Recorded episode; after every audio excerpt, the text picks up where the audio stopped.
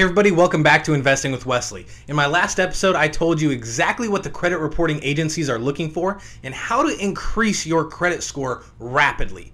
In this episode, I want to talk to you about exactly what I did when I first started out and had zero credit history and how I've managed to build it all the way to an over 800 score today. Let's get into it. Okay, so when I first started in trying to build my credit history, I had zero credit whatsoever, as we all do at some point in our lives.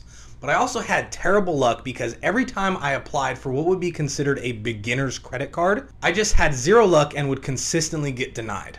I tried applying to a Home Depot credit card, a Target credit card, Walmart, Best Buy, you name it. I tried applying to all the different retailers' credit cards. And every single time, because I had zero history to show, I got denied. So because I was tired of getting denied by these retail shops and I was really eager to try and build my credit history, I decided to settle for the First Progress secured credit card.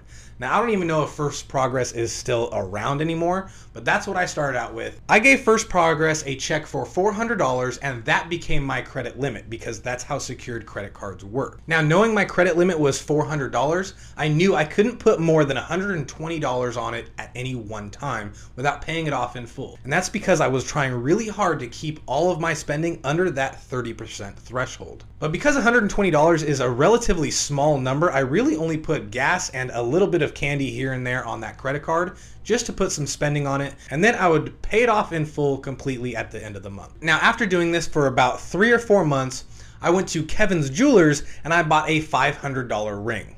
So after about the first four or five months, I now had two different things reporting on my credit report. I had an installment loan with a jeweler company and a credit card. Both of those I set up autopay so I was never late on any payments. And I just naturally left the autopay alone to pay these things off over time. And in about another six months from when I purchased that ring, I checked my credit report using Credit Karma and I saw that I had about a 705 credit score. So me wanting to capitalize on this credit score, I decided to apply for another credit card. In this case, I applied for the American Express Green Card, which is actually not a credit card but a charge card. And the only difference between a charge card and a credit card is that a charge card has no credit limit, but it has to be paid off in full every month. Whereas a credit card has a limit and you can make payments on that over time. So now with this charge card in hand, I no longer was putting any money on my First Progress secured credit card. Instead, I was putting everything I spent onto this charge card and then at the end of every month paying it off in full. Now the whole reason I did this way is because I knew I had no credit limit on this card but that I had to pay it off in full every month. So because I knew that, I decided to put as much money as I could onto this card with my average ordinary spending that I would be spending money on anyway, and try and capitalize on some of the reward points it would give me. Now because I got approved for that charge card, my credit took a hit because of that hard inquiry. So my credit score went from about 705 down to about 685 or 690. But after a couple months of me continuously paying everything off in full or on time, it went right back up and surpassed 705 to where then I was sitting at about a 720.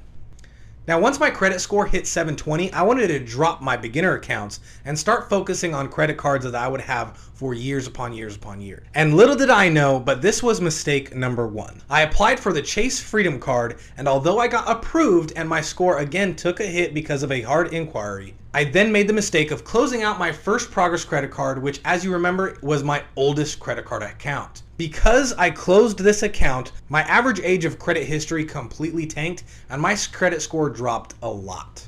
At this point, we were at about a year and a half in from having zero credit score whatsoever to now having a 720 credit score, or what was a 720 credit score before I made my first mistake. So now on to my second mistake. I used the, my new Chase Freedom card with the 0% interest for the first 12 months on all purchases to go and purchase a new bed. Now, if you watched my previous episode, you'll know that that was a mistake because I almost maxed out that credit card just to purchase that mattress. So again, my credit report took another hit and lowered my score even further. Now, fast forwarding a couple months to where I'm continuously making payments on time or paying my charge card off in full, it was slowly going back up, but it wasn't leaping up like it used to in the past. And this is because I was still utilizing a large majority of my available credit. I was nowhere near that 30% threshold. I think I was upward towards the 80% threshold. Now, after about another six months of just paying things on time, or paying my charge card off in full. When my credit score eventually went back up into the 700s, I noticed that I wasn't really getting that much reward points on the American Express Green Card, and that I wanted something that had more bang for its buck and would give me more reward points. So I made yet another mistake. Instead of just requesting an upgrade to go from the green card to their gold card, I decided to apply for the gold card. When I got approved for that gold card, I closed my green card's account. Now, this is a mistake because one, if I would have upgraded, the average age of credit history would have remained the same because the green card upgrading to the gold card would still mean my account was open way back when. But because I closed out of the green card account and opened up a new gold card account, my average age of credit history again took a large hit. Now, it was shortly after this happened that I finally paid off that ring. And paying that ring off, although it did close that account, boosted my credit score because it showed that I had something that I fully paid off. And honestly, from the moment that happened, not much happened for about another year and a half. A year and a half later, the car I was driving just completely fell apart, and it was time to trade that in and buy a new car. Now, at the time, I made the mistake of actually buying a brand new car instead of a used car, but at the time, I didn't know the benefits of buying a used car and just how quickly the value of a new car drops. But this is a credit score video, not a financial mistake video, so I bought that new car and I financed it, and that was the next event that happened on my credit history. Now, because this was the very first auto loan that had ever appeared on my account, even though my credit score was about a 725 at this point, I still managed to get an 8% interest on this car loan and that's because at that point I only had credit cards reporting on my credit report. Shortly after I got that car, I paid off the credit card I used to buy that mattress in full. This again really boosted my credit score because it showed my credit utilization all the way down at zero instead of the 80% that it started out with. Now it was at this point of me making my auto payment on time as well as paying in full all my credit cards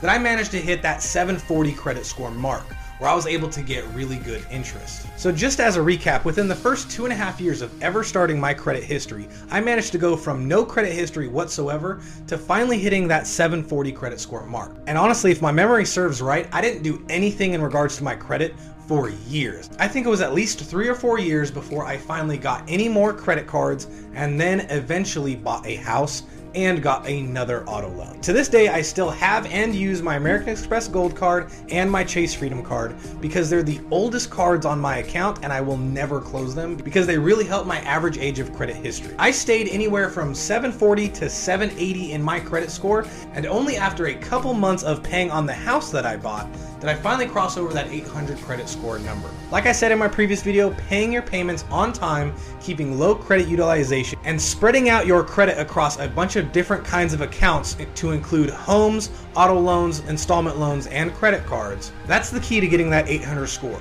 But like I just told you in this story, it only took me two and a half years to go from zero credit at all all the way up to 740 where I could really negotiate with some really good interest rates. I hope this story helped you and I really hope it's encouraged you to start your credit journey today and really work on your credit history and your credit score because honestly, once you hit that 740 credit mark, the skies are the limit and you could really get some really good interest and make some really good deals, especially if you're like me who always seeks to benefit and to save and invest as much money as possible into the future. I hope you got value from this video. If you did, please remember to like and subscribe because it really helps YouTube algorithm push this channel and have this channel get out there. I have dedicated Facebook and Instagram account. I don't post there too often, but if you ever had a question, comment, or just wanted something addressed, it's a lot easier and more organized to message me there than to tag and link everyone down here in the comments section. Either way, though, the choice is yours, and I'll see you in the next episode.